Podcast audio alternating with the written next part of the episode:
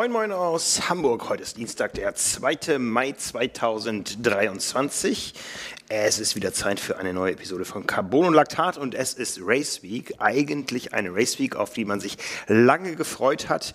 Die Freude hat letzte Woche einen kleinen, eine kleine Delle bekommen. Ähm, Nils, wir fliegen trotzdem hin. Auf jeden Fall, na klar. Das ist ja das, äh, worum das, was wir jetzt immer diskutieren werden müssen und auch in dieser Episode nicht drum herum kommen, neben allem Sportlichen, was wir be besprechen wollen, ähm, ist natürlich die Entwicklung, die die Folgen des Dopingfalls von Colin Chartier noch nehmen wird. Ja. Ich hoffe, das war ein ganzer Satz. Ja, genau. Darüber reden wir heute in der Konstellation eures Chefredakteurs Nils Fließhardt. Ich bin Frank Wechsel, ich bin wieder da. Ich war letzte Woche auf Mallorca, bin dort geradelt, aber habe natürlich auch dort diskutiert. Ja. Habe sogar Radtouren unterbrochen. Wenn wichtige Leute anrufen und sagen, kann ich dich mal gerade sprechen, es geht um den aktuellen Dopingfall, dann äh, halte ich kurz an und sage, warte, ich hole mir, suche mir einen Schattenplatz und dann telefonieren wir. Ja, das war natürlich das, was wir gemacht haben letzte Woche. Ne? Und viel ähm, ja, Kontakte aktiviert, gesprochen, getextet. Das Ganze wird natürlich weitergehen auf Ibiza, wenn man sich dann unter vier Augen sieht, noch mit dem einen oder anderen es ist leider was, was uns jetzt äh, durch die Saison begleiten wird und vermutlich nicht nur durch diese, sondern äh, durch die Prominenz des Falls auch noch länger den Triathlon beschäftigen wird. Was ja auf der einen Seite auch was Positives ist, denn letztendlich muss man ja darüber sprechen. Es bringt ja nichts, wenn man äh, dazu schweigt und jetzt sagt, okay, das ist jetzt erledigt und jetzt reden wir nicht mehr drüber. Ja, ja, ganz genau, ganz genau. Es ist ein Thema, was äh, wichtig ist. Es ist ein Thema, was uns alle beschäftigt. Ähm, ja, und wie gesagt, was uns sicher auch die nächsten Tage beschäftigen wird, wo wir auch mit verschiedenen Leuten sprechen äh, werden, von denen wir so noch nichts gehört haben dazu. Und natürlich auch mit den Verantwortlichen der Organisation. Äh, aber da gehen wir gleich genauer drauf ein. Bevor wir das machen, ja, machen wir doch einen Moment Werbung. Und diese Werbung, die hat mit was Gesundem zu tun. Wir machen nämlich jetzt einmal Werbung in eigener Sache. Wir haben ja nicht nur diesen äh, Podcast äh, Carbon und Laktat mit dem Ableger Triathlon Talk. Wir haben auch nicht nur den Swim Podcast, wo sich auch mal lohnt reinzuhören, weil man da das Schwimmen mal aus ganz anderer Perspektive sieht, sondern in ganz eigener Sache. Ich habe noch einen Podcast, der jeden Montag erscheint. Der nennt sich Pasta Party und da ist gestern die 48. Episode erschienen. Pasta Party ist ein Podcast, äh, der den Untertitel trägt Nutrition Meets Science. Und wir richten uns da an äh, Sportler und aktive Menschen, also ein sehr breit gefächertes äh, Spektrum, eine breit gefächerte Zielgruppe. Und wir, das sind in dem Fall Caroline Rauscher, die ihr sicher aus dem einen oder anderen Thema zu äh, Ernährungsfragen kennt aus der Zeitschrift Triathlon und von trimark.de. Ja, und ich und meistens ist es so, ich stelle die Fragen und gebe ein bisschen Input aus der Praxis und Caro hat auf jede Frage eine Antwort. Es geht da zum Beispiel um Themen. Gestern erschienen High Carb oder doch lieber High Fat. Also wir scheuen uns auch nicht da hin und wieder mal ein bisschen zu polarisieren.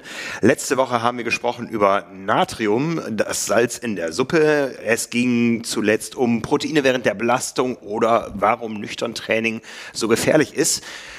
Und davor haben wir gesprochen über die Belastung, über die wir sonst in diesem Podcast selten mal sprechen. Da geht es nämlich weit über die Langdistanz hinaus. Da geht es über Abenteuer äh, bis hin zu Mehrtagesrennen, Race Across America und so. Das muss auch alles energetisch und äh, strukturell versorgt sein. Und ja, da plaudern wir jede Woche nicht ganz so lang wie hier bei Carbon und Laktat. Meistens läuft es so auf eine halbe, dreiviertel Stunde hinaus. Jede Woche Montag eine neue Episode.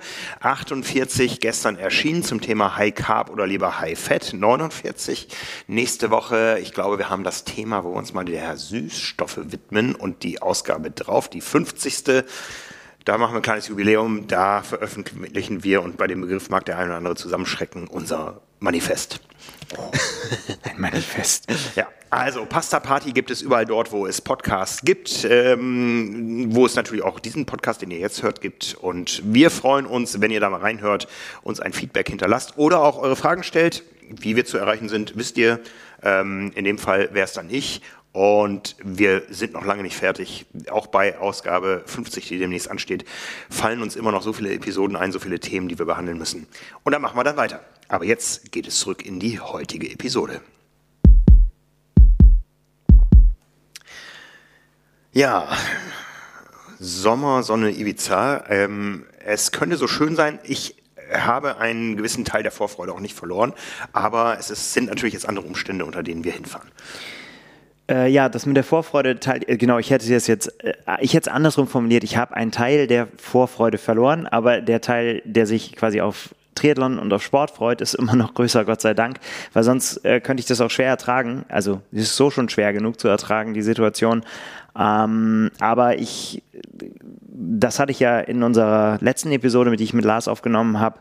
Ähm, wer sie nicht gehört hat, vielleicht da nochmal, da haben wir quasi aus unserer Sicht sehr frisch unter dem Eindruck diesen äh, des Dopingfalls wirklich unsere, ja, unsere Ansichten dazu diskutiert. Und man muss ehrlicherweise sagen, es ist an substanziellem Wissen, neuem Wissen auch nicht so wahnsinnig viel dazugekommen ähm, in der Woche, die das jetzt dann schon wieder zurückliegt. Ähm, ja, das könnten wir, da könnten wir uns drüber unterhalten, quasi was noch passiert ist, wer sich noch alles geäußert hat und äh, wie das einzuordnen ist. Also allen voran, äh, denke ich, äh, ist tatsächlich sind so zwei Puzzlestücke, die dann sofort gefehlt, die, die noch gefehlt haben, nachdem Colin Chartier sich ja über einen Podcast geäußert hat, ähm, fehlte quasi noch das Statement, die ausführliche Re Reaktion seines Trainers äh, Michaelden, der sich ja auch kurz gemeldet hatte äh, via Instagram und gesagt hat, wie schockiert er äh, ist. Der hat tatsächlich jetzt ein, ein Interview gegeben äh, mit der Triathlete, ähm, wo er nochmal dargelegt hat, wie sein Kontakt zu Colin Chartier war. Und ähm, ja, auch das hilft einem nicht so wirklich wahnsinnig viel weiter am Ende. Es ist halt laut seiner Aussage so, wie viele es schon vermutet haben, dass es einem halt viele Trainer-Athleten-Beziehungen gibt, die nicht so eng miteinander sind, wie wir es zum Beispiel von den anderen Norwegern kennen, ne, wo man ja, weiß, ja. die sind sehr häufig zusammen, die sehen sich ganz lange, äh, verbringen sehr viel Zeit auch zusammen. Äh, das sind diese sogenannten Remote Coachings, wo, wo halt dann wirklich ein Trainingsplan geschrieben wird und so hat sich Michael Iden auch geäußert, teilweise wochenlang überhaupt gar kein Kontakt herrscht, weil er gesagt hat, Training ist halt relativ einfach. Man muss genug essen, man muss genug schlafen, man muss das trainieren, was der Coach einem aufgegeben hat und wenn das nicht funktioniert, oder wenn es funktioniert, ist gut, wenn es nicht funktioniert, muss man gucken, hat man genug gegessen, hat man genug geschlafen oder war das Training falsch? Und äh, insofern habe es da keine tiefergehenden Kontakte gegeben mehr während der ganzen Zeit. Also angefangen hat das Training halt nach dem Collins Cup und äh, tatsächlich das erste Mal wirklich beobachtet habe er das Training dann eben ähm, kurz eben vor Hawaii, als dann Colin Chartier eben mit Lionel Sanders zusammen trainiert hat äh, in Lionel Sanders Heimat und da ist er dazu geflogen und hat sich mit angeguckt und hat drauf geguckt. Aber auch da sagt er, hätte es, hätte es nichts, nichts Außergewöhnliches gegeben und die Frage, die natürlich ihm wahrscheinlich, weiß ich nicht, wie oft gestellt wurde und äh, auch von uns gestellt wurde, hat er immer auch nochmal, muss ein Coach nicht sehen, wenn es Veränderungen gibt, die durch Doping hervorgerufen werden. Da ist seine Antwort, ähm, das sei schwierig aus seiner Sicht, da er nicht nach Doping suche. Ne? Also, dass, dass es genügend ähm, Auswirkungen und Schwankungen im Training geben könnte, wenn man zum Beispiel, und das ist der Marker, den sie benutzen, ist halt Laktatabnahme äh, und, und äh, Laktatwertuntersuchung. Und das allein kann so, so schwankend sein, Tagesform, gut geschlafen, Art des Trainings, äh, hin und her, dass äh, die Unterschiede so groß seien, dass man gar nicht sagen könnte, ich bin mir sicher, da stimmt was nicht mit diesem Wert. Und äh, das ist das, was, äh, was, was Mikaiden sagt. Teilweise sagt er, habe er selber erstmal googeln müssen oder sich erkundigen müssen, was zum Beispiel dieses L-Carnitin äh, auf sich hatte. Auch davon habe er nichts gewusst er sagt zum Teil, äh, ist es, wie soll man sagen, embarrassing, hat er gesagt, also beschämend, peinlich, dass er sich mit diesen Themen nicht beschäftigt hätte ähm, und, und erst quasi jetzt damit zu tun hätte und weil, weil er sagt, dass in seiner Welt käme sowas nicht vor. Mhm. Also das ist quasi so, ja, ich würde sagen, so das, das letzte Stück. Aber auch da ist jetzt nicht äh, sensationell was rausgekommen, dass er jetzt hätte äh, darlegen können und sagen können, hier, also er sagt, ähm, Trainingsprofile liegen zwar vor, dürften aber nicht veröffentlicht werden, weil es persönliche Daten seien. Ähm, tja, Was, was soll man daraus machen? Wahrscheinlich hat er sich erstmal gefreut, hat gesehen, oh, ich habe einen neuen Athleten, den habe ich jetzt übernommen und die Leistungsentwicklung ist da. Ja? Ähm, wobei die auf Hawaii dann ja auch nicht mehr da war. Genau, und er hat gesagt, auch, in, auch danach hätte er ihn nochmal dann in, äh, in Girona nochmal gesehen und nochmal einen Radtest mit ihm gemacht, der jetzt nicht außerordentlich, also der dann in die Zeit gefallen wäre und der mhm. jetzt auch nicht außerordentlich gut gewesen sei. Gut, aber nicht, nicht over the moon, dass man, dass man sagen könnte, okay, oh, das, mhm. das kann auf gar keinen Fall stimmen. Mhm. Und er, was er halt sagt, ist halt irgendwie so, du freust dich dann als Coach eher darüber, dass du denkst, so Mann, ich bin ein guter Coach, ich habe offensichtlich was richtig gemacht, da ist einer besser geworden unter meinem Training und stellt dir nicht die Frage, der wird besser, liegt das, das kann ja nicht an meinem Training liegen, sondern da muss irgendwas, äh, äh was anderes vorliegen. Ja. Also, ja.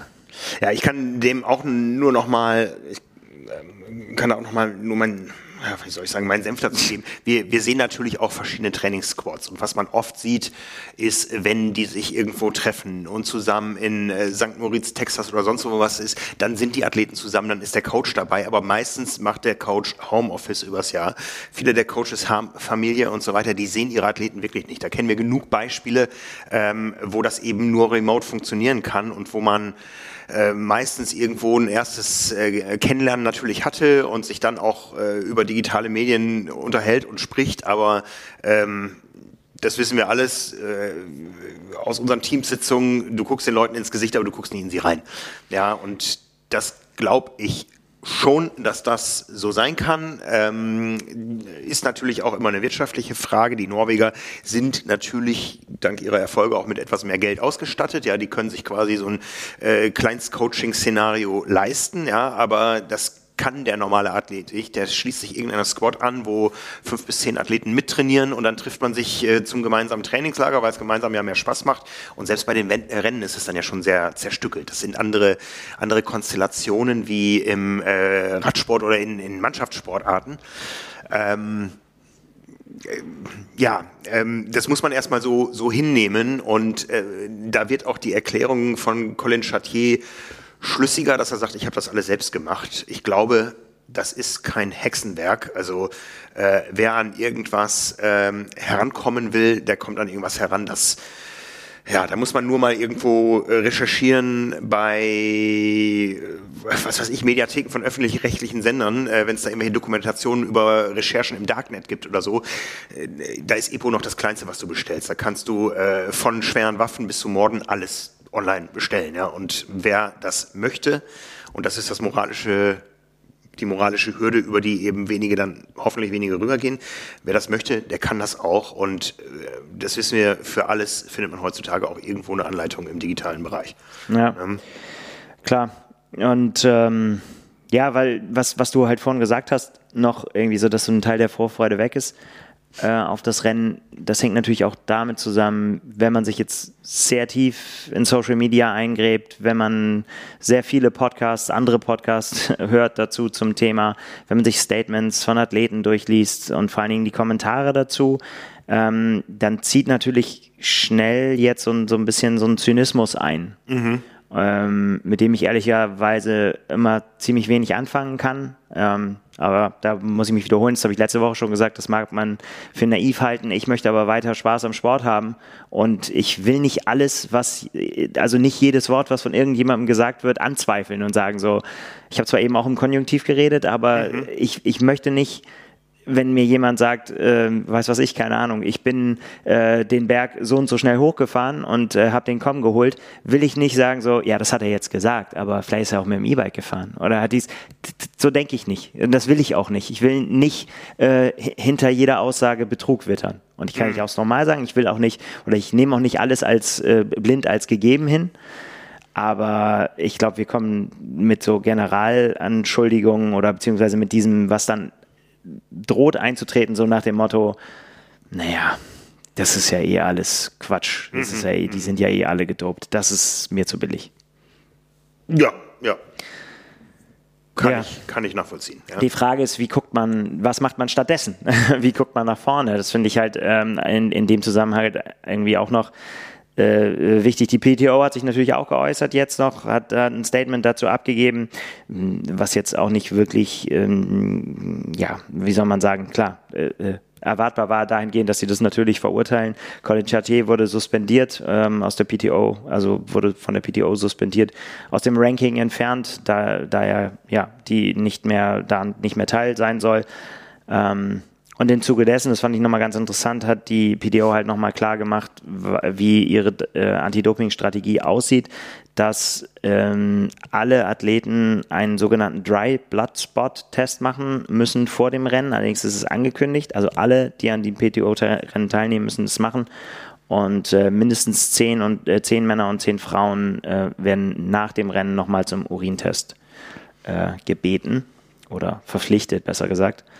Ähm, ja, und da gibt es natürlich jetzt auch Diskussionen drüber. Ne? Also es, verschiedene Athleten haben sich dazu Wort gemeldet und haben halt gesagt, so, naja, eine angekündigte Rennkontrolle, äh, ja, wie soll man sagen, die einen haben gesagt, bringt wenig, andere haben gesagt, ist komplette Geldverschwendung und unnütz, weil man nur die größten aller Vollidioten damit erwischen würde. Ähm, ist bestimmt was Wahres dran. Also will ich mir interessieren, wie du das siehst. Aber klar, wenn das natürlich angekündigt ist und ich weiß, äh, dass, dass, dass ich getestet werde, wenn ich auf jeden Fall, wenn ich ein gutes Resultat mache oder auch in, eben mit diesen, mit diesen ähm, äh, angekündigten Dry Blood Spot, ähm, dass ich da schon vorher auf jeden Fall ja, ins Blickfeld gerate. Ja. Ja, also bin ich komplett bei dir. Wer sich beim Wettkampf erwischen lässt, ist ähm, ja, dem, dem ist Wahrscheinlich, das sagt man immer so, äh, so dahin. Ich, ich, weiß nicht, wie man mit Epo dopt, ehrlich gesagt. Von naja. daher ist es ist immer die Frage, wie, wie, äh, wie gefährlich ist das? Aber das ist ja immer alle, die erwischt werden, sagen immer so, ja. Ja, natürlich geht eine Profisaison übers ganze Jahr. Das ist anders als bei uns Age-Gruppern, aber wir wissen, wenn wir jetzt im Sommer irgendwo äh, hier auf dem Hamburger Rathausmarkt bei einer Sprintdistanz oder in Rot oder Frankfurt oder bei einer Mitteldistanz beim Neuseenman oder was weiß ich wo am Start stehen, wir trainieren auf diesen Tag hin und ähm, es ist scheißegal, wie wir uns an diesem Tag fühlen, wenn wir im Training nicht unsere Hausaufgaben gemacht werden. Das heißt, die Sieger werden im Training gemacht. Und so ist es natürlich in der Spitze auch. Und wenn es da zu große Schlupflöcher gibt, und da wissen wir, dass es da äh, weltweit eine gewaltige Ungleichbehandlung gibt, da gab es ja auch Athleten, die gesagt haben, ich wurde so und so oft getestet und andere, ich wurde so und so oft getestet, da lagen Dimensionen dazwischen. Ja, auf jeden Fall. Ja, und ähm, von daher ähm, im Ausdauersport ähm, ist das Thema Doping ein Trainingsthema. Und wenn da nicht vernünftig kontrolliert wird, und von daher bin ich da voll bei dir, ist diese, diese PTO-Wettkampfwochenendentestung ähm, reine Augenwischerei. Ähm, das bringt. Die man aber trotzdem machen muss. also machen wenn man muss, sagen würde, wir, wir, testen überhaupt gar nicht, weil so, das, das wäre ja dann auch schon wieder falsch. Ja, ja, ne? die, die man machen muss aus Gründen der ähm, Reputation und Öffentlichkeit. Ich weiß gar nicht, ob die PTO rein formal, die sind ja jetzt nicht irgendwo eine Meisterschaft oder so, das machen müssten. Ja, ich habe ähm, letzte Woche, ich glaube, das kann ich so sagen, ich habe mit Felix Weichshöfer telefoniert, der sagte, ähm, wir machen Wettkampfkontrollen weil wir es wollen, nicht weil wir es müssen. Solange wir keine Meisterschaft sind oder so, das ist völlig egal, Preisgeld und sowas. Ja. Wir machen das, weil wir es wollen und nicht, weil wir es müssen. Wir nehmen richtig Kohle in die Hand, die wir von niemandem wiederbekommen, einfach um ein Zeichen zu setzen. Und ähm, Felix weiß natürlich auch nicht, wo seine Athleten im Vorfeld sich wie rumtreiben und so, ja. Und äh, das kann ich auch sagen. Veranstalter haben ganz große Sorgen, dass da jetzt noch mehr kommt äh, wo wir alle ja Sorgen von haben. Ähm, äh, wenn es diese Dopingfälle gibt, dann hoffe ich, dass sie kommen, aber ähm, ähm, die, gehören, die gehören ans Tageslicht. Ähm, trotzdem darf einem das ja natürlich mit, mit, mit Sorgen und Angst um den Sport umtreiben. Ja?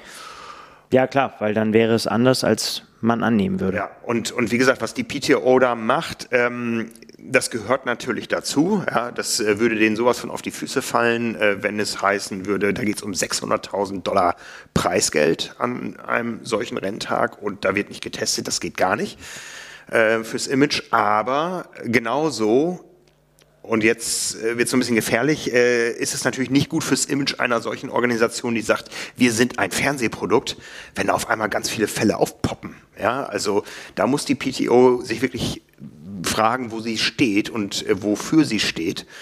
Denn ähm, die Leistung an den Wochenenden, das ist das eine, das ganzjährige Storytelling ist das andere. Wenn es nur darum geht, ein schickes Fernsehprodukt zu machen, dann sind fünf positive Dopingfälle in einer Saison kontraproduktiv. Da hat die PTO rein strukturell, rein wirtschaftlich sicher kein Interesse dran. Ne?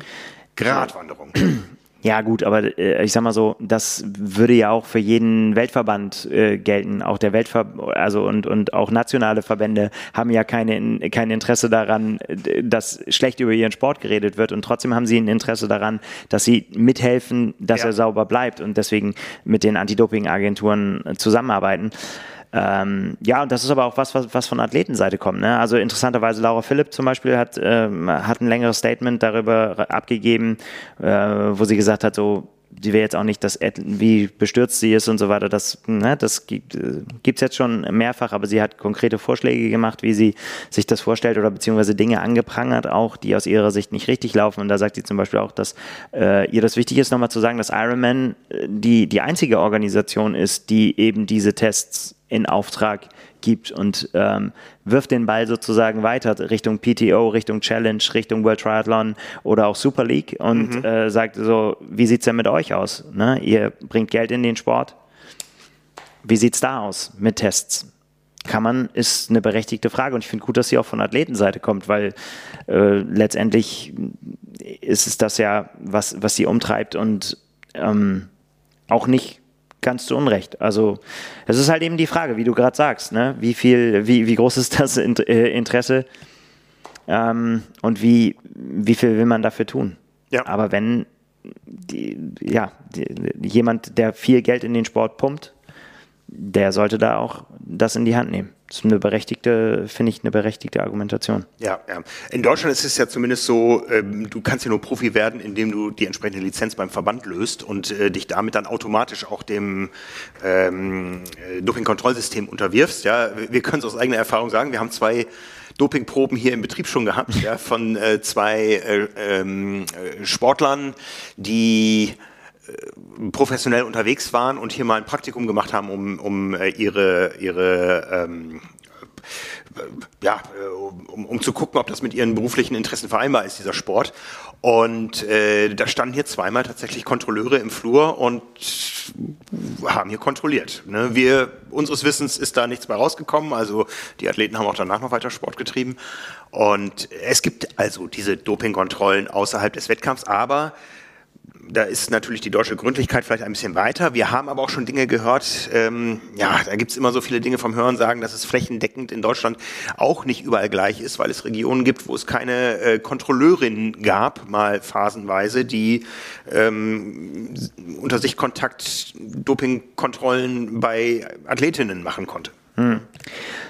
Ja, und, und, und dennoch kann, können tatsächlich, also mir fällt jetzt nur eben Sebastian Kienle oder auch Laura Philipp, die das nochmal haben äh, fallen lassen, dass sie zum Beispiel so oft kontrolliert werden, äh, auch eben außerhalb, auch in Zeiten von Verletzungen und so, da wo es halt wirklich besonders wichtig ist, ne? weil da, mhm. wenn mhm. Aufbau wieder stattfinden soll, ähm, dann würde es sich ja andopen, äh, andopen, ja genau, äh, anbieten, ähm, wenn man das machen wollte, dann dann.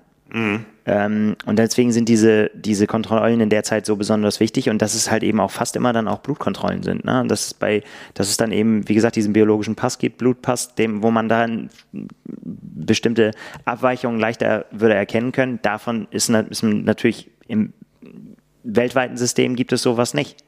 Und äh, das klafft schon ganz schön auseinander. Mhm, mh. Und da bin ich gespannt, wie da die Athleten und Athletinnen weiter Druck machen, in die Richtung, dass das angeglichen wird und wie, ja, wie, wie, wie mächtig sie da dann letztendlich sind, wird sich zeigen. Ja, letztendlich, wie gesagt, die PTO kann kein Interesse haben, so viele äh, Dopingfälle zu produzieren, dann ist das Geschäftsmodell kaputt. Aber, das ist meine Hoffnung, sie können maximalen Druck auf die Athleten ausüben, indem sie eben selber sagen, gut, wir sind so reich, wir haben so viel Geld, wir stecken jetzt einen nicht unerheblichen Betrag in Dopingkontrollsysteme, die ganzjährig wirken bei unseren Athleten, die bei uns Geld verdienen wollen. Nur so kann es funktionieren. Ja. In dem Zusammenhang gab es auch zwei interessante, ja, ein Vorschlag und eine, eine interessante Frage, die ich gerne mit dir diskutieren würde. Und zwar einen davon, das war ein viel beachteter Post, der auch unter den Profis auch hin und her geschickt wurde und so weiter von Jan van Berkel ähm, der gesagt hat, ähm, lass uns doch mal Gedanken darüber machen, wie das funktionieren kann, weil der war einer von denen, der gesagt hat, äh, ähm, diese angekündigten Tests vor Rennen, wie sie auch die PTO macht, äh, seien Geldverschwendung und in dem Sinne unnütz, weil sie niemanden überführen würden, äh, außer die wirklich dümmsten. Und sein Vorschlag lautete, ähm, die Athleten mit einzubeziehen. Und zwar dahingehend, dass man, ähm, wenn man sich einen Pool von, sagen wir mal, von Proben vorstellt, 50 Prozent durch eine, ja, wie hat er, eine Authority, wobei da noch zu klären würde, wer das ist, ähm, äh, die quasi ganz normal so weiter testen, wie sie, wie sie immer getestet hat, 50 Prozent der Fälle und die anderen 50 Prozent der vorhandenen Proben, die man machen kann, äh, durch äh, Votes der Top 100 Athleten. Das sprich, äh, jeder, der unter den Top 100 ist, der Athleten kann, kann, hat eine gewisse Anzahl an Stimmen und kann quasi Athleten nominieren, die er gerne hätte, die getestet werden. Und daraus äh, sollte die Authority eine Statistik erstellen und danach die 52 Prozent der Tests durchführen. Ja. Ich, bevor ich mal was dazu sage, äh, stelle ich mir die Frage, was hältst du denn davon? Das, das ähm, äh, das, das habe ich ehrlich gesagt, ist an mir vorbeigegangen. Äh, das ist schon, ist schon harter Tobak, ja. Das, das, äh, das hat ja schon fast was von Whistleblowing. Ja, aber das ist, ähm, äh, ist was, was tatsächlich viele Athleten gesagt haben. Ja. Die haben gesagt, äh, wenn ähm, es gibt äh, quasi immer Gerüchte oder, ja, ja, ja. Ne, und, oder Gerede über manche Leute und irgendwie so hinter den Kulissen, ja, was hast du bei dem gesehen? Hm, hm, hm. Ähm, und dass man sich sowas, also die Agenturen machen natürlich auch alle, die, die haben ja diese Möglichkeiten, dass man sich da melden kann und sagen kann, ey, da ist irgendwas im Busch. Ähm, das ist quasi der, dieser Gedanke, Insiderwissen zu nutzen und äh, ja, das dann eben in die Richtung, ja, sich zunutze zu machen, dass man die Tests darauf ausrichtet, mhm. ohne ohne jetzt zu wissen. Aber ja, ich, ich bin auch sofort darüber, also worüber ich sofort gestolpert ist, erstens, dass man dann ja die Athleten quasi dazu in Anführungszeiten zwingen oder anstiften oder verpflichten, wie auch immer sollte man das nennen, ähm, mit dem Finger auf jemanden zu zeigen. Also, äh, ich meine, oder selbst wenn du sagen würdest, ja, nee, das mache ich nicht, dann entzieht man sich quasi dem Voting ähm, dann ist ja schon auch wieder die Frage, wie würde das gewertet werden? Oder wenn dann alle sagen würden, machen wir nicht, dann hat das auch schon wieder keinen Sinn. Naja, ich sag mal, die PTO sagt ja, wir brauchen mehr Beef, weil das ist gut fürs Fernsehen. Ähm, das würde natürlich dadurch entstehen. Das ist ja auch kein neues Modell. Sowas ähnliches gibt's ja auch bei Germany, Germany's Next äh, Topmodel und im Dschungelcamp. Ja, genau. Äh, wo du dann deine äh, Nicht-Freunde rausvoten kannst oder nominieren kannst für irgendwas. also ich finde das ganz schwierig. Also, ja. weil das würde ja bedeuten, also wenn man da bin ich wieder dabei, wenn man Beweise hätte für irgendjemanden, äh, dann, dann, dann müsste man damit raus, dann müsste man auch dafür sorgen, dass das nicht einfach so weiterlaufen kann. Wenn das aber einfach nur so auf, wenn das auf Vermutungen basiert oder ich habe irgendwas gehört von irgendjemandem, tue ich mich damit schwer. Also bin ich, bin ich ganz ehrlich. Ja, vor allen Dingen, das, das äh, sorgt ja für neue Ungleichgewichte, ja. Ähm, das kann ja auch sein, dass es dann Absprachen gibt unter denen, die sagen, hey, wir wollen nicht getestet werden, wen nominieren wir zusammen? Ja, also. Ähm, naja, gut, 50 Prozent, ne? Die ja, anderen 50 Prozent ja. würden ja so normal weitergehen, aber. Ja, also. Oh, ich weiß auch nicht, ne? Also irgendwie. Ja, es ist, ich meine, Geld ist überall knapp, aber letztendlich geht es nur über Geld und einen möglichst großen, flächendeckenden ähm, äh, Ansatz, der äh, die Lücken immer kleiner werden lässt, durch die man sich schummeln könnte. Mhm. Ich habe ja. leider, also ich habe die Befürchtung, dass da nicht wirklich wahnsinnig viel passiert. Ja. Weil so viel, wie das kostet. Das ist es halt, ne? Also, ich, das, ich, ich sehe es nicht. Nee, ich, ich sehe es auch nicht, ja. Also ich sehe es auch nicht. Das kann, ja. Ne? Und ich meine, wir wissen, wir wissen, wir haben es neulich mal im ganz anderen Zusammenhang gehabt, wenn wir uns ähm, als Pressemotorrad durchs Age-Grupper-Feld bewegen, lösen sich manche Pulks von Zauberhand, ja, weil ein Unrechtsbewusstsein da ist und dann hört man das Knattern des Motorrads und dann wird fair gefahren. Ja, und ähm, letztendlich muss es, muss dieses ganze Thema äh, planbar und angekündigt und so weiter, das muss vom Tisch. Das geht nur über eine zunehmende Häufung, über ähm, Ja, ich meine, wir erfinden das Rad da nicht neu. Es gibt diese ganzen Überbaut-Geschichten und so weiter. Naja. Ähm, Aber eben nicht nicht in jedem Land. Nicht in jedem Land, ne? Hm. Ja, das ist, äh, das ist dann halt, das ist die große, große, das ist schon eine Ungerechtigkeit, muss man tatsächlich ja, ja. sagen. Aber die USA sind ja auch nicht Tansania. Na gut, vielleicht ist er deswegen aufgefallen. Ja, also. Ja. Ne? Schwer zu sagen. Ja. Ähm, ja, das ist so die eine, die eine Geschichte und, und eine, andere Geschichte, die jetzt auch, das habe ich tatsächlich bei mehreren gelesen, dass das ein Thema ist auf einmal oder nicht auf einmal, sondern dass es ein, ein Thema ist, ist sind diese Ausnahmegenehmigungen, ähm, die man mhm. für eigentlich verboten oder nicht, sondern für verbotene Substanzen bekommen kann. Ähm, da hat sich jetzt zum Beispiel Laura Philipp äh, aus dem Fenster gelehnt und hat gesagt, ähm, die sollte man öffentlich machen. Es sollte jedem ähm, möglich sein zu wissen, wer welche Ausnahmegenehmigung hat. Ähm, weil aus ihrer Sicht das auch dazu führen würde, dass die, ähm, dass die Hürde höher würde, äh, solche Medikamente zu nehmen. Mhm. Ähm, und sie geht raus mit der Frage, die sie dann stellt, sollte ein Athlet racen oder trainieren, wenn er Menge XY einer verbotenen Substanz benötigt? Fragezeichen. Sie beantwortet das nicht. Mhm. Mhm. Man kann nur mutmaßen, dass ihre Antwort Nein lauten würde. Ähm, Klassiker in der Richtung ist das Asthmaspray, ja, wo man ja. jahrelang gesagt hat, das Asthmaspray bringt dem Gesunden nichts. Ja, da gab's, äh, da gab's äh, Athleten, ich denke an Jodie Swallow, die hat das öffentlich, öffentlich gemacht, weil sie immer dieses Asthmaspray, ich glaube auch, äh, ich begebe mich ein bisschen aufs Glatteis, ich glaube auch Emma Snowsill damals hatte äh, Asthmaspray, aber nicht versteckt, sondern äh, das durfte jeder wissen. Ja, und äh, das wissen wir im Schwimmsport. Da mag es vielleicht noch mehr durch äh, dauerhaften Chlorkontakt einatmen, knapp über der Wasseroberfläche über viele äh, Wochen des Jahres summiert, ja, äh, dass da die Athleten anfälliger sind im, im Spitzensport da, da, das sind so Dinge, die sind öffentlich, äh, weil, weil man sieht, ja, weil wenn du ein Asthmaspray brauchst im Wettkampf, das kannst du nicht verheimlichen und dann ist es besser, das Asthmaspray da offen hinzulegen oder sogar aufs Oberrohr äh, zu tapen oder was weiß ich. Hat man alles schon gesehen. Ivan von Flerken war auch so ein Beispiel, genau, die jetzt genau, auch gemacht. Ne? Und ähm, äh, Sport unter Asthma, unter Belastungsasthma ist keine schöne Sache. Ja, und äh, wenn es ähm, dann in der Form für eine gewisse Chancengleichheit äh, sorgt, ich bin jetzt nicht in der aktuellen Studienlage da so drin, dass ich sagen könnte, ähm, der Stand ist immer noch der gleiche, dass Asthma-Sprays einem gesunden Athleten nichts bringen. Ja, man sieht es nicht mehr so oft, habe ich das Gefühl, wie man es mhm. schon mal gesehen hat. Ähm, ja. Oder zumindest auch nicht, nicht öffentlich. Mhm. Patrick Nielsen zum Beispiel hat sich so geäußert, denn wenn er so in diese After-Race und Special Needs Bottle, die ja manchmal durchsichtig sind, die, die Menge an Medikamenten sei erschreckend, die man da sehen mhm. würde. Mhm. Ähm, ja, auch ja. da bin ich äh, tatsächlich auch so ein bisschen, sorry, dass ich heute mich nicht so richtig bekennen kann, aber bin ich so ein bisschen hin und her gerissen. Äh, auf der anderen Seite kann man natürlich immer äh, jede äh, Transparenz fordern, ne? sprich Whereabouts oder kann sagen, kann ja heutzutage nicht mehr so schwierig sein, auf dem Telefon seinen Standort die ganze Zeit anzeigen zu lassen. Alles im Sinne des, des sauberen Sports.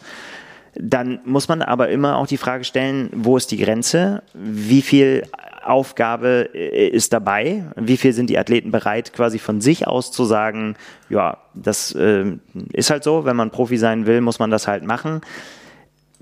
Ich bin da immer so, dass ich sage, irgendwie so, man muss das immer, äh, ja, wie, wie, viel bringt das dann wirklich? So, ne? Und ähm, mit den mit den Medikamenten ist es ja immerhin noch so, jemand hat ja diese Ausnahmegenehmigung erstellt. Es ist ja nicht so, dass die Athleten sagen könnten, ja, ich braucht das jetzt und deswegen kriegt das jeder. Mhm. Ähm, und ich frage mich halt, reicht es nicht, dass wenn die zuständigen jetzt nee, Authorities, jetzt benutze ich es auch, also die zuständigen Rennverband, äh, Rennveranstalter, wenn die Verbände, reicht das nicht, wenn die das wissen, warum das so ist? Ich meine, ein Stück weit, so muss man ja auch Vertrauen entgegenbringen. Oder anders gefragt, was bringt es den Athleten zu wissen, dass XY das nimmt?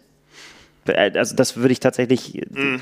äh, frage ich mich mal, ob das die Hürde wirklich erhöht oder ob das dann so wäre zu sagen, jetzt mal angenommen, es würde rausgekommen, äh, jeder keine Ahnung, jeder zweite nimmt Asthmaspray, würde das nicht eher dazu führen, äh, die haben ja aber die Ausnahmegenehmigung, würde das nicht eher dazu führen, dass man sagt, wie schaffe ich das, dass ich auch diese Ausnahmegenehmigung bekomme? Das wäre so mein Gedanke gewesen und nicht irgendwie so, ja, nee, dann, äh, wenn das jeder weiß, dann mache ich das nicht. Aber wenn das, wenn die anderen die Ausnahmegenehmigung haben, wird es ja einen Grund dafür geben. Ja, ne, ich meine, wir leben ja abgesehen davon gibt, sorry, das ist noch vielleicht mein letzter Text dazu. Ab, abgesehen davon gibt es ja auch andere Sachen, äh, die, die man vielleicht nehmen muss, von denen man nicht die ganze, dass die ganze Welt weiß, was man da hat keine Ahnung, kann es tausende Sachen geben. Ja, ja, ja, ja. Epilepsie, Medikamente und so weiter. Und dann zu sagen, so, ja gut, wenn du das hast, dann solltest du nicht racen oder trainieren dürfen. Ja, weiß ich nicht. Keine ja, Ahnung. Ja. Soll jemand anderes beantworten. Auf der anderen Seite gibt es die legalen Sachen, die nicht auf der Liste stehen, die aber auch äh, zu dem Zweck eingesetzt werden. Ähm, die Leistung zu verbessern. Ähm, ich weise da noch einmal hin auf äh, den Podcast Pasta Party, Episode 37 vom 6. Februar, da ging es ums Thema Koffein. Äh, nachdem wir das intensiv durchgesprochen haben, bin ich der Meinung, Koffein ist, äh, die, der bewusste Griff zu Koffein während der Belastung im Wettkampf ist moralisches Doping, weil ähm, es der Leistungsverbesserung über pharmakologische Wirkmechanismen ähm, zugrunde liegt. Ja, also ja. das ist nicht irgendwie, ich nehme meine Kohlenhydrate und so, und dadurch kann ich besser racen.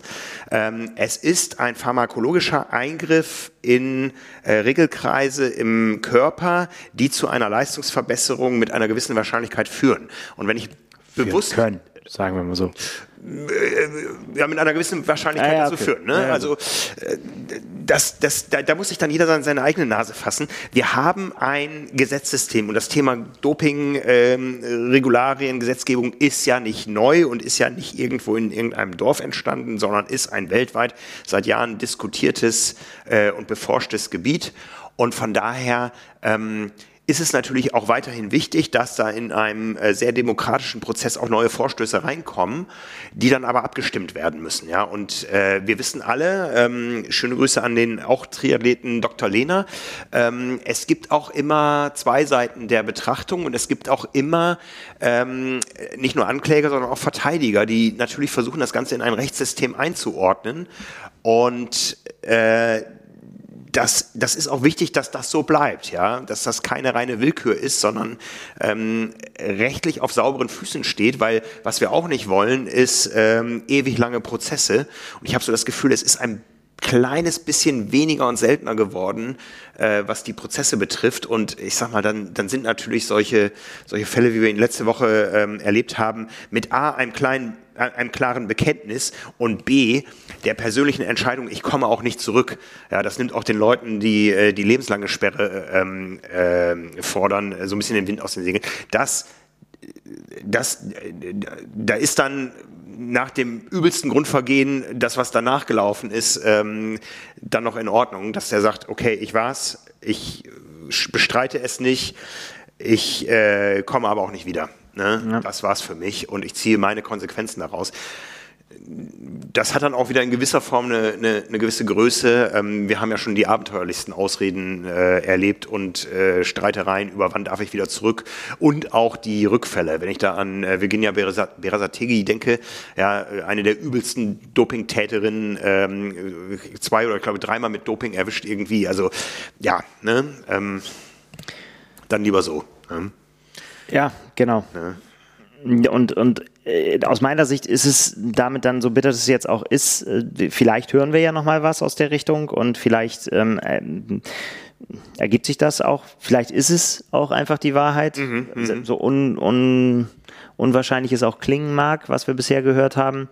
Ähm, aber viel mehr bleibt dann auch jetzt an der Stelle nicht, außer ja, von allen Stellen und vor allem den Stellen, die sich damit aktiv beschäftigen, auch die Wachsamkeit. Da gehören natürlich auch die Medien dazu, aber da muss man tatsächlich auch so ehrlich sein, dass, ja. ähm, dass es bei der ARD zum Beispiel eine Dopingredaktion gibt, die sich mit nichts anderem beschäftigt.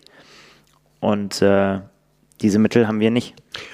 Äh, nee, und es ähm, es bedeutet auch Aufwand und bin natürlich auch die Bereitschaft. Jetzt haben sich viele über Social Media ähm, geäußert, aber wir können es ja sagen, auch ihr habt, ich war ja nicht da, äh, versucht ein Interview von Michael Iden zu bekommen. Ja, ja.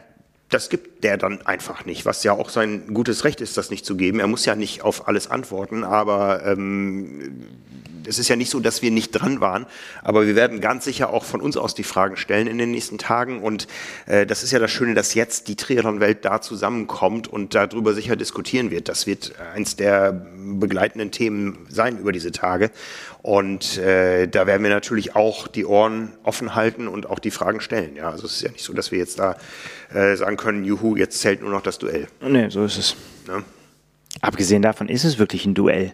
Da, da, da, kommen wir dann ja tatsächlich jetzt gleich zu, ja. denke ich. Ja.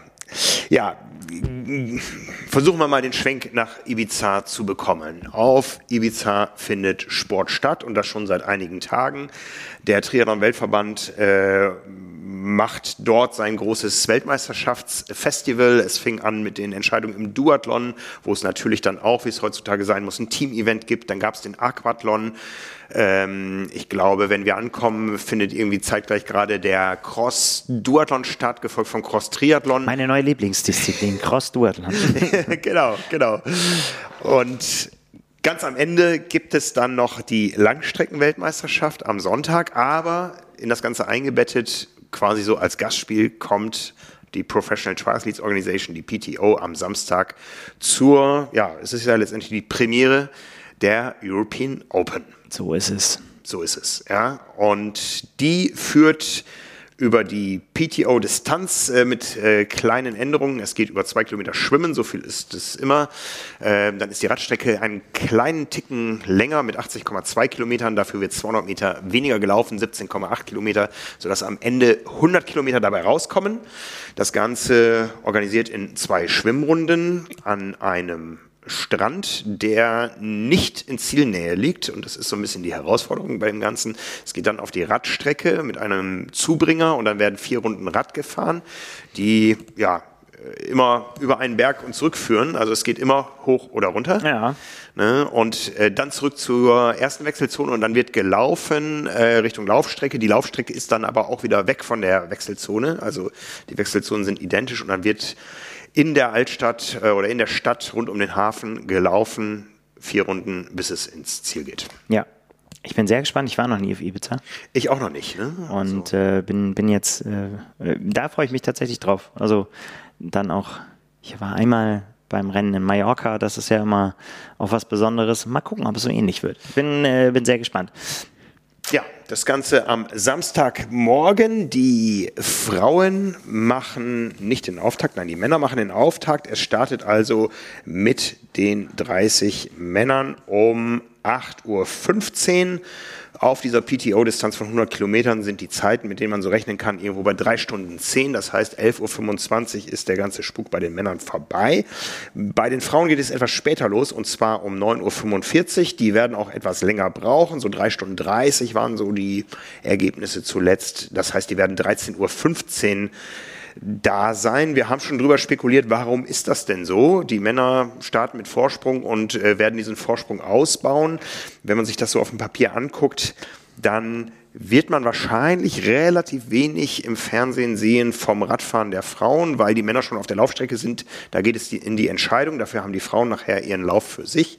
Das ist eine Frage der Regie, wie das Ganze attraktiv verkauft wird, attraktiv verpackt wird. Also von 8 Uhr bis ähm, 13, 15 ja, mit allen Interviews hinterher von 8 bis 14 Uhr ist es, glaube ich, geplant auf Eurosport 2. Ja. ja. Das heißt, hinter der Paywall, nicht im Free TV. Ähm, da kann man sich eine schöne lange Rolleneinheit hinlegen. Die Morgen sind ja noch kalt bei uns. Mm, das stimmt. ja, äh, das stimmt. Und ähm, du hast es gerade gesagt, es muss irgendwie, das wird einer der Gründe sein, ich glaube es muss halt irgendwie äh, telegen darstellbar sein und deswegen in eine Übertragung passen. Ne, also Pause machen dazwischen und dann irgendwie neue ansetzen, wäre keine Option gewesen, glaube ich. Und sie haben halt hier nur diesen einen Tag, an dem sie das stattfinden lassen können.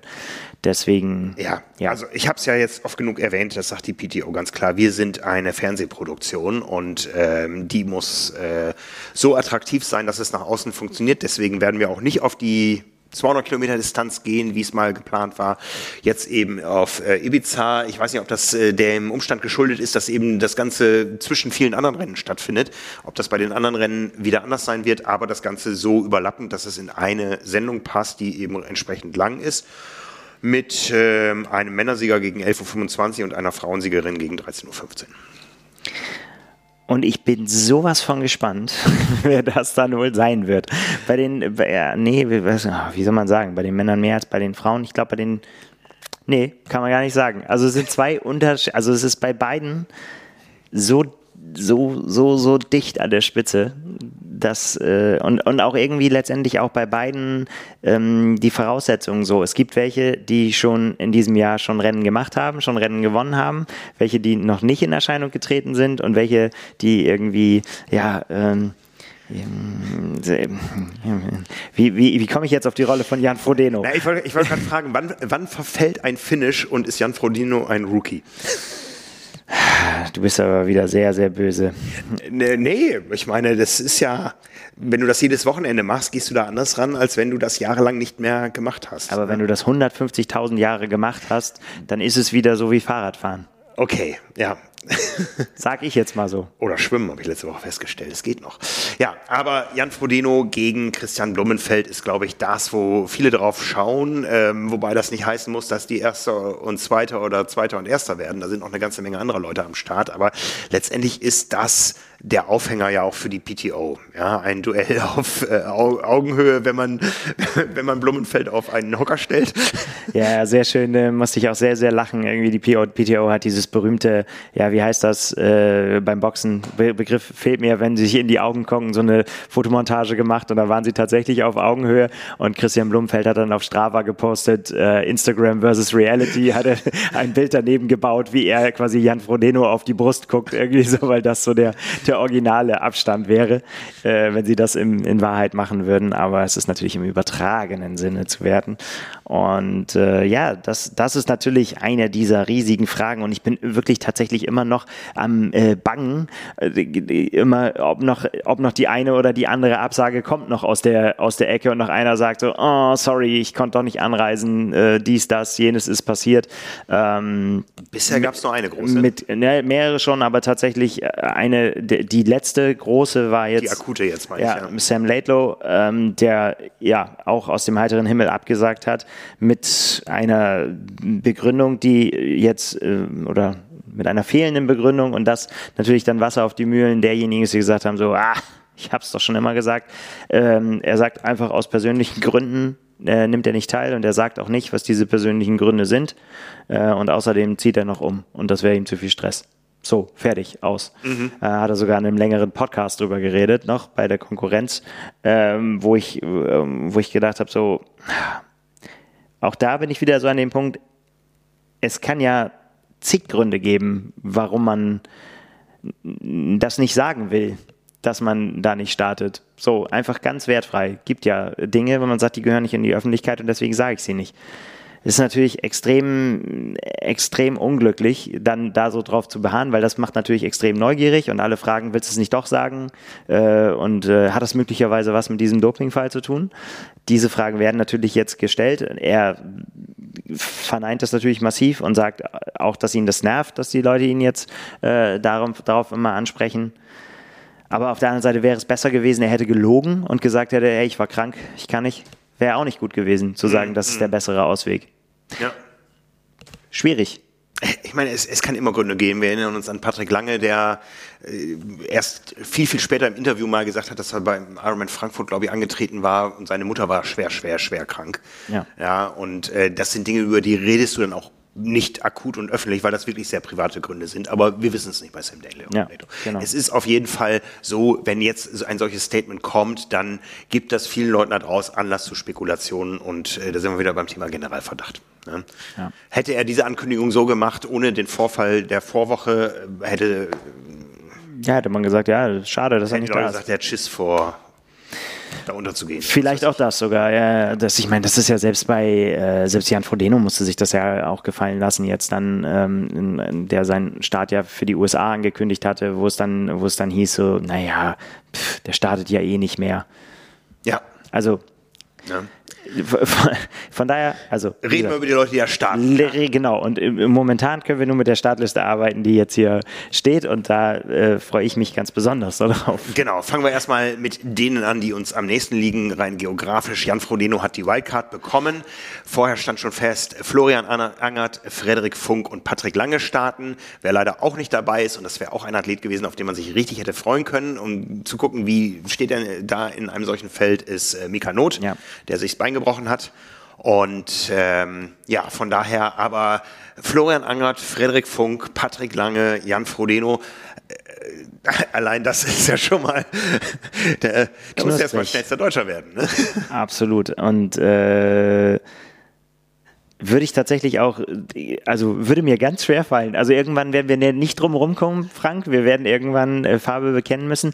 Das machen wir noch nicht heute, haben wir gesagt. Wir werden nochmal Richtung Ende der Woche dann auf unserem YouTube-Kanal äh, Triathlon Insider nochmal quasi so ein Upgrade geben. Genau, so, äh, genau. so, so Prediction 2.0, wenn wir dann auch die Leute getroffen haben, wenn wir ihnen selbst in die Augen gesehen haben und gesagt haben, okay, jetzt können wir uns mal ein abschließendes Urteil darüber erlauben. Das machen wir dann wie bei Wer, Wer wird Millionär. Darf ich meinen Telefon Joker anrufen, hey, Thorsten Rader, was soll ich hier sagen? Ja, nee, das, das kriegen wir schon hin. Ich meine, das ist ja, das ist ja das Kuriose, dass du dich auf die Zahlen wirklich hier überhaupt nicht verlassen Nein. kannst. Weil wenn es nach den Zahlen geht, wäre Jan Frodeno nicht dabei, wäre, ich weiß jetzt gar nicht, wie es ist mit dem Hochrücken, aber auch äh, solche Leute wie Alistair Brownlee, äh, die, die, die, sind ja jetzt auch nochmal hochgerückt, dadurch, dass andere abgesagt ja. haben. Denn es wären im Ranking wären ja noch ganz andere Leute da auch noch dabei gewesen, ne? Ja. die, die noch weit oben gestanden hätten.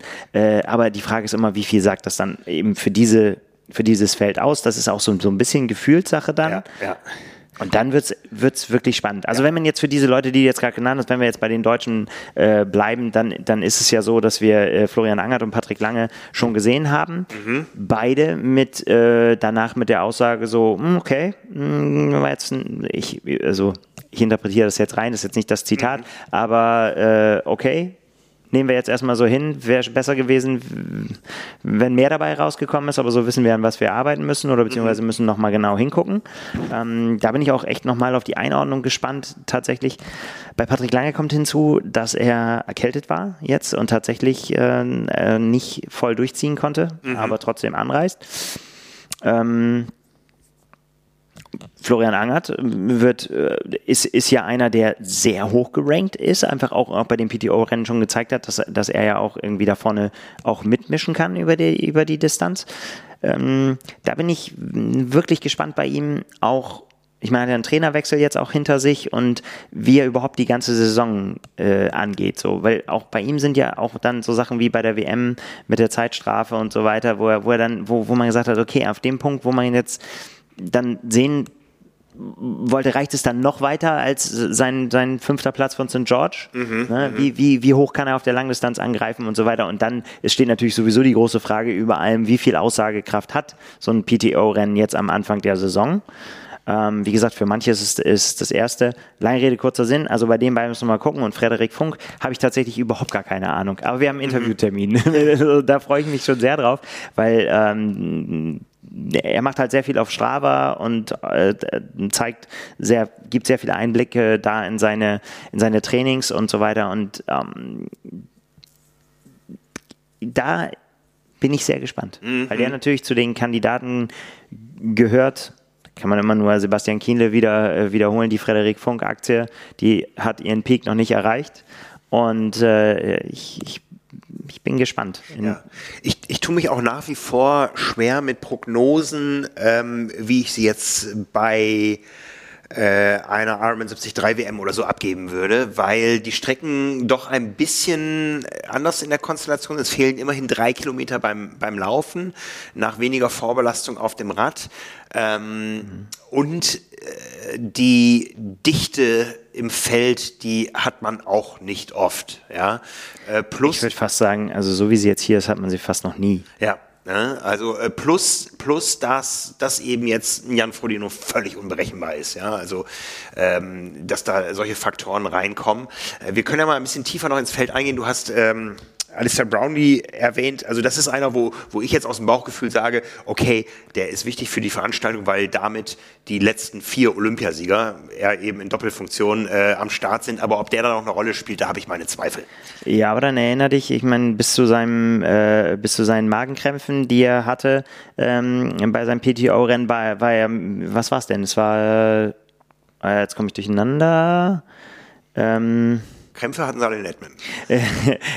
ja, genau. Das war, äh, das, das waren die, äh, die, die, Krämpfe, genau. Und das war in, äh, bei den Canadian, Canadian Open. Letztendlich ist er da, ist er da 24. geworden, aber er hat das Rennen ja angeführt. Ja. Also, und, und ganz schön lange. Ähm, ich würde ihn nicht, ich würde ihn nicht so unterschätzen und würde ihn nicht so abschreiben. Also, das,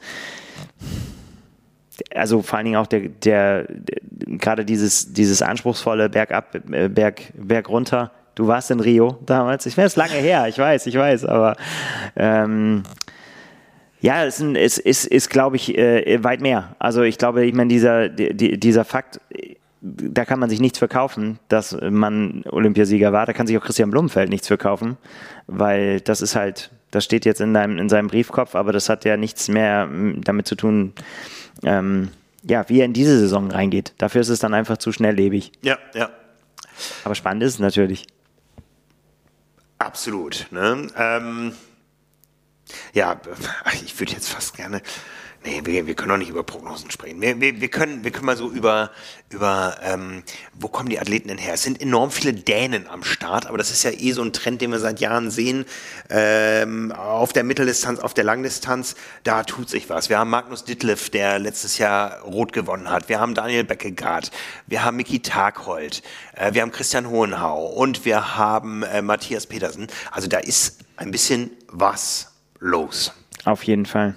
Ne? Interessanterweise ja immer noch, ähm, wir, wir haben ja uns diese Frage schon sehr häufig gestellt und sind nie zu einem Schluss gekommen. So, ne? Also das ist die, die gleiche Frage, die wir auch immer gestellt bekommen, warum sind die Deutschen so gut mhm. gewesen? Fragezeichen. Mhm. Äh, muss man nach vorne gucken. Oder was kommt da noch? Ähm, so ist es bei den Dänen so ähnlich auch. Es gibt keinen so einen richtigen ja, so nicht so, wo man sagen könnte, so, das ist der Überbau, da kommen sie alle her, das ist die Schule, das ist das Prinzip. Das ist dann doch sehr unterschiedlich zum Teil. Ja, ja.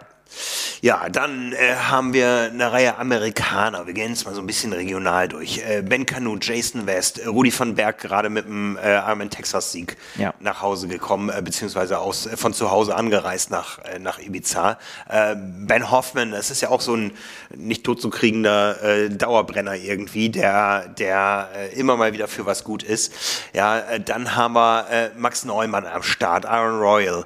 Ähm, Bradley Weiss als, als Südafrikaner drin, äh, Peter Himmerich. Ne? Also da sind so viele, die mh, hm, ja, äh, wo man, wo man jetzt, jetzt weiß, da werden jetzt Zeichen gesetzt, auch für den Rest der Saison.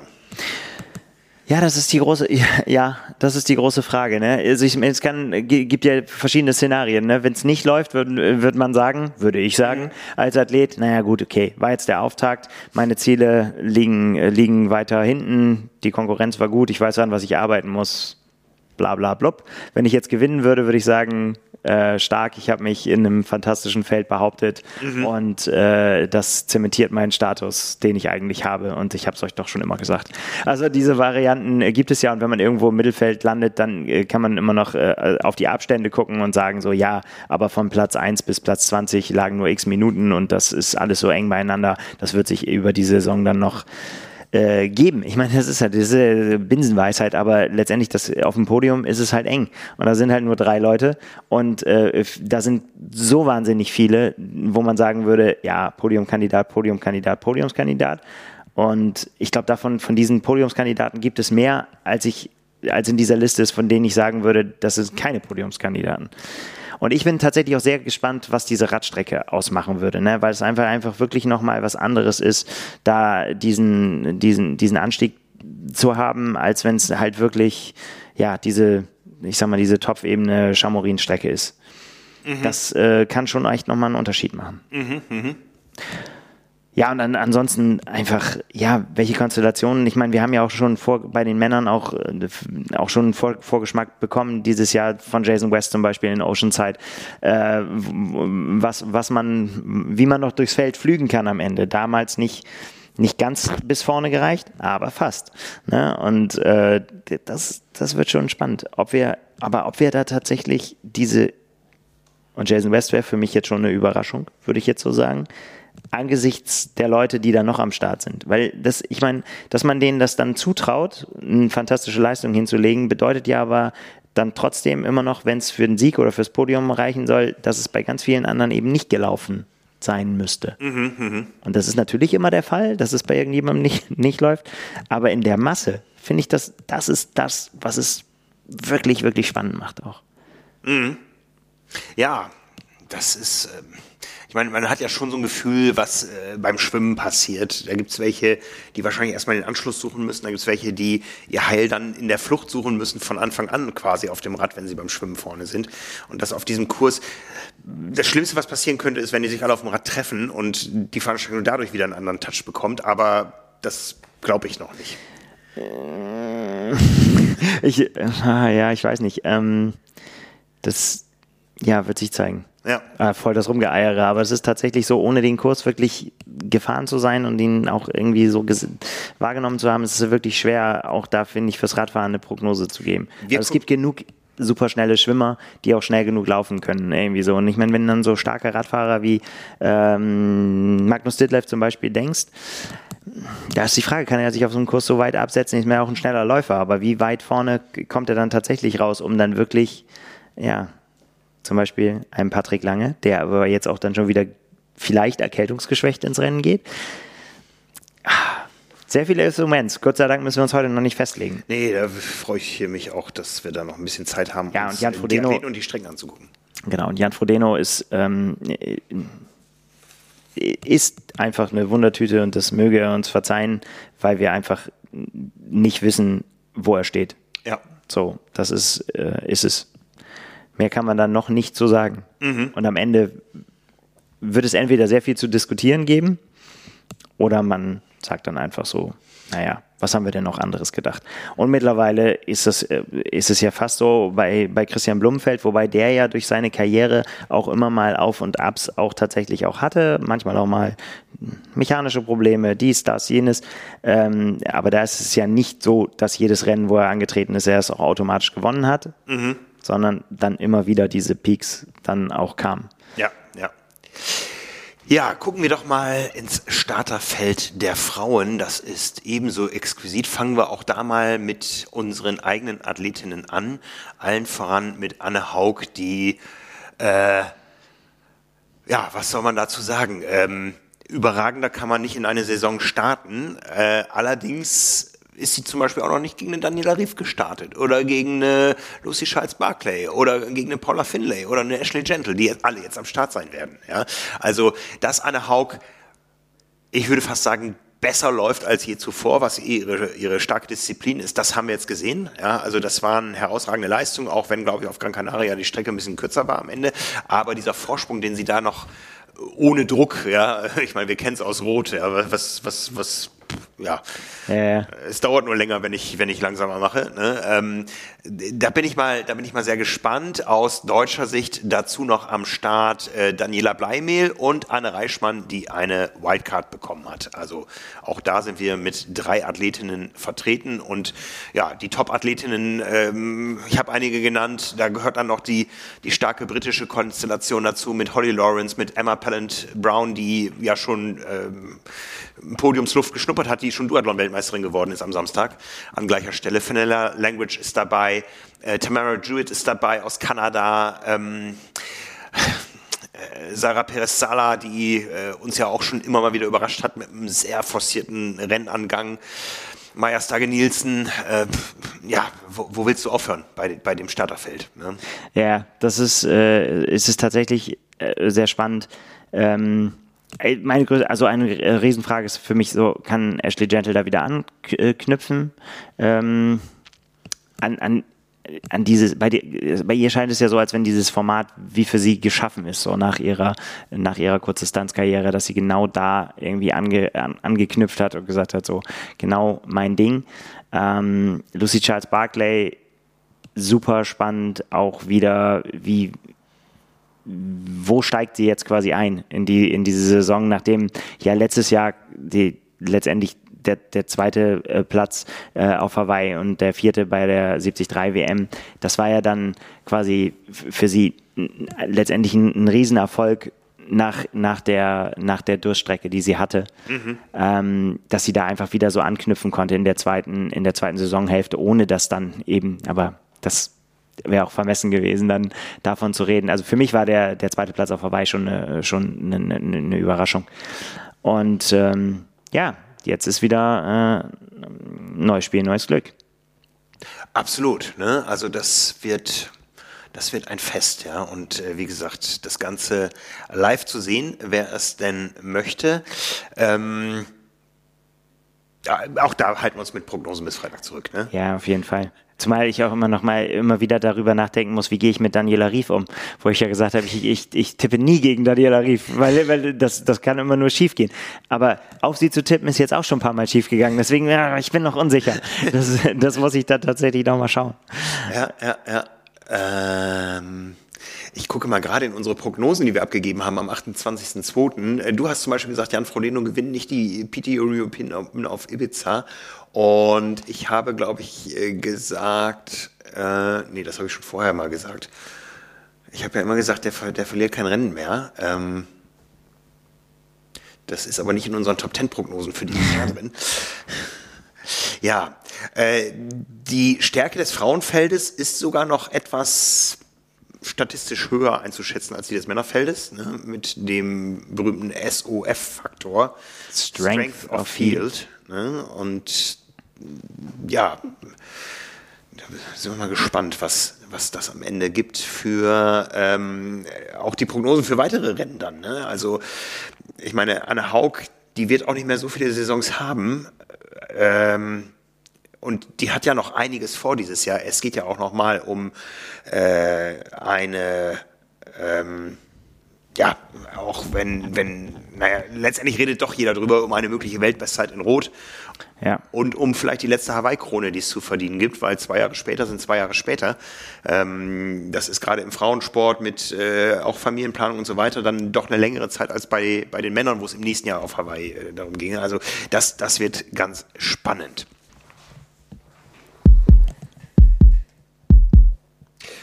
Ja, so ist das manchmal live. Jetzt haben wir ganz viel über Namen gesprochen, die da starten und es sind aktuell zwei Dinge passiert. Das erste ist, wir haben uns gewundert, ein Name fehlt auf dieser Startliste und zwar Laura Philipp. Richtig. Und ich äh, wurde immer schmallippiger gerade irgendwie, weil ich äh, Schweißausbrüche gekriegt habe und habe gesagt, ja. so bin ich jetzt total bescheuert, die, ist, die startet doch. Und, ja, ja, ähm, ja, ja, aber ähm, sie steht nicht mehr auf der Liste. Nein, und ähm, wir haben gerade eine Pause gemacht hier, haben versucht, äh, Sie und Ihr Umfeld zu erreichen, haben nichts erreicht, aber wir wissen inzwischen, Laura Philipp steht nicht auf der Startliste. So ist es. Und dann kommt noch dazu, im gleichen Moment kommt eine Mail rein von Patrick Lange, der sagt, sorry, ich starte auch nicht. Genau.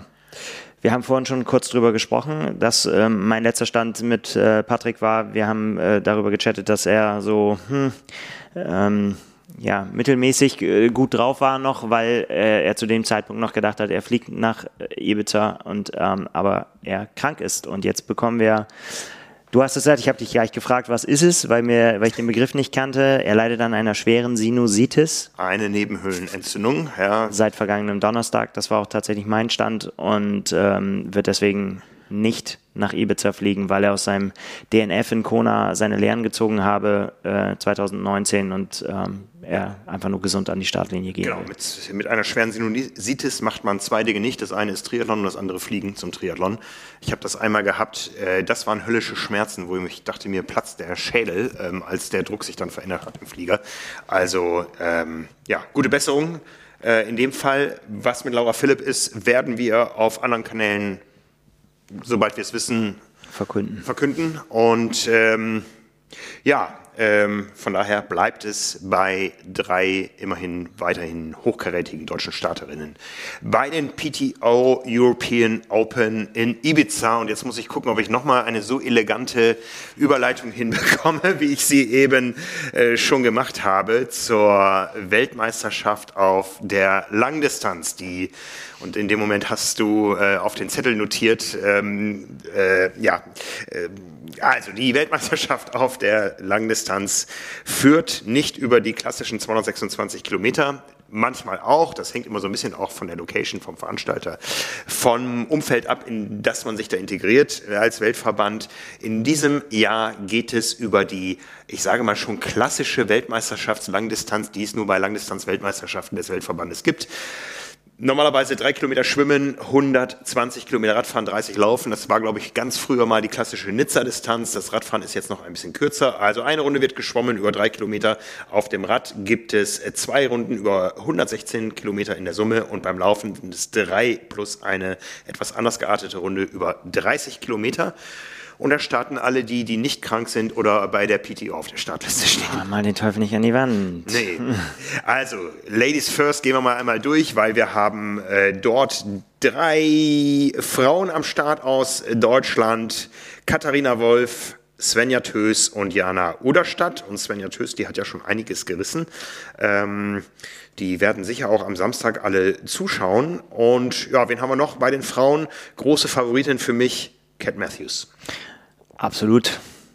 Ähm, mich wundert das Timing so ein bisschen irgendwie, ehrlich gesagt, weil sie ja eigentlich jetzt ihre, ja, ihre Distanzen schon durch hat, aber mhm. ja. Ja, ich würde zum engeren Favoritenkreis noch zählen äh, Ruth Essel und äh, Sarah Svensk. Und erwähnen möchte ich noch Ai Ueda, Bronzemedaillerin, Bronzemedaillengewinnerin bei der Duathlon-WM am Wochenende, eine Japanerin, die schon so lange Triathlon macht, wie ich über Triathlon-Berichte gefühlt Ja, Wahnsinn. Irgendwie, ne? ja. Ich habe aber, hab aber gedacht, die wäre noch, noch älter, aber sie ist sogar tatsächlich noch ein, ein, ein bisschen jünger als Anne Haug, wenn auch im gleichen Jahrgang. Die wird erst noch 40 im Oktober. Ja, bei den Männern Josh Amberger, Cody Beals, Joe Skipper, aus internationaler Sicht zu nennen. Äh, auch da äh, erwähnen wir mal einen Altmeister, Eneko Janos. Ja, ähm, ja, Frankfurt schon gewonnen, ne? Frankfurt schon gewonnen. Ist ein bisschen her. Ja, ähm, war in Rot am Start, äh, auf Hawaii oft am Start. Ähm, da hat man so die ganze Zeit gewartet, jetzt kommt der Durchbruch und dann war die Karriere irgendwann zu Ende. Aber in seiner Heimat startet er dann gerne nochmal auf der Langdistanz-WM und sechs Deutsche auf der Startliste. Wir haben gerade ge darüber gesprochen, wie flüchtig Startlisten sein können. Rico Bogen, Jesse Hinrichs, Maurice Clavel am Start, äh, Fabian Eisenlauer, Franz Löschke, der sich sicher den Samstag ganz genau anschauen wird, denn äh, der steht ja auch noch vor einem Duell mit Frodeno hier in Hamburg beim Ironman. Absolut. Ne? Ja. Und äh, Michael Rehlert. Ja, und auch da äh, gab es ja schon noch den, äh, den, den, ja, jetzt hätte ich fast Drop-off gesagt. Wir telefonieren zu viel mit, mit England. Ähm, ja, ähm, Jan Strattmann stand noch auf der Liste. Der hat äh, zurückgezogen äh, aufgrund seines Muskelfaserrisses, den er sich zugezogen hat. Ähm, auch sehr, sehr, sehr schade, einfach weil es mich auch äh, brennend interessierte, wie auf der Distanz äh, letztendlich performt hätte. Mhm. Und äh, das wäre wär wirklich, wirklich spannend geworden. Ja. Aber auch da bringt es, das ist ja, ja, das, das ist ja letztendlich dann immer die Entscheidung, die du das manchmal wirst du dazu gezwungen und es geht gar nicht. Und dann hätte man vielleicht noch kurz drüber nachdenken können. Das ist ja auch das, was bei Patrick Lange jetzt letztendlich der Fall war. Er hat ja äh, das schon angekündigt, dass er, dass er Probleme hat, ist aber zu dem Zeitpunkt noch davon ausgegangen, na, das wird schon wieder. Ja. Aber mit jedem Tag, den du an Training verlierst und dann nicht an Training zu denken ist und dann noch fliegen und dann racen und dann vor allen Dingen gegen so ein Startfeld, dann ist es dann auch besser, dann zu sagen, okay, ähm, ich mache es jetzt nicht. Ja. Schauen wir noch ein bisschen weiter in die Starterliste. Wir haben noch zwei starke Schweizer da mit Andrea Salvisberg und Samuel Hürzeler. und zwei starke Schweden mit äh, Jesper Svensson und Patrick Nilsson.